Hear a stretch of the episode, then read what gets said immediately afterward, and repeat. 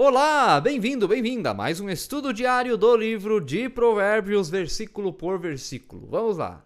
Quem tiver ouvidos que ouça os provérbios da Bíblia, a palavra de Deus.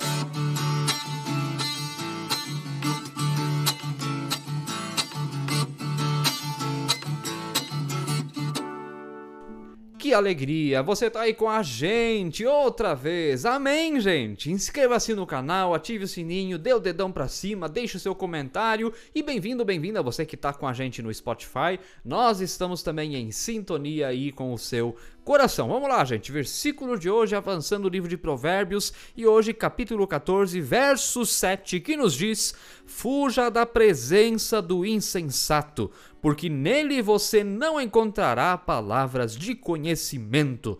Fuja da presença do insensato, porque nele você não encontrará palavras de conhecimento. Olha só, é um versículo bem interessante e de fato, né, o que, que o insensato vai nos ensinar, o que o insensato vai nos dizer? E olha, muitas vezes aqueles que amam a insensatez, amam aquilo que não faz sentido, mas amam mesmo assim, por questões pessoais, espirituais também, muitas vezes, né?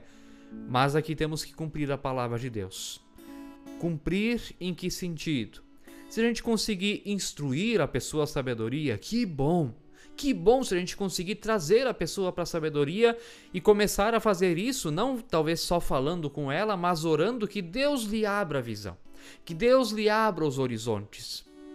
Agora, se a pessoa de fato fala insensatez, ou seja, fala coisa que não é verdade, o tempo todo insiste, insiste, o que, que diz a palavra? Fuja.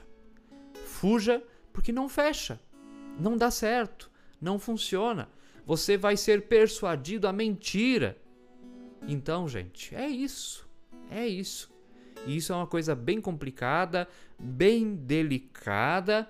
E claro, podemos talvez até manter a amizade, mas cuidar, sempre estar com a pulga ou com um elefante atrás da orelha para que quando aquela pessoa começa a falar, você esteja com as antenas bem ligadas quanto ao conteúdo da fala. Porque muitas vezes ali dentro vem coisa que quer enrolar você, que quer levar você para o erro e para afastar você do caminho do Senhor. Então, cuidado, gente. Cuidado. Fiquemos firmes nas promessas de Jesus. É isso. Esse é o estudo de hoje. Fique na paz de Jesus. Amém. Quem tiver ouvidos que ouça os provérbios da Bíblia, a palavra de Deus.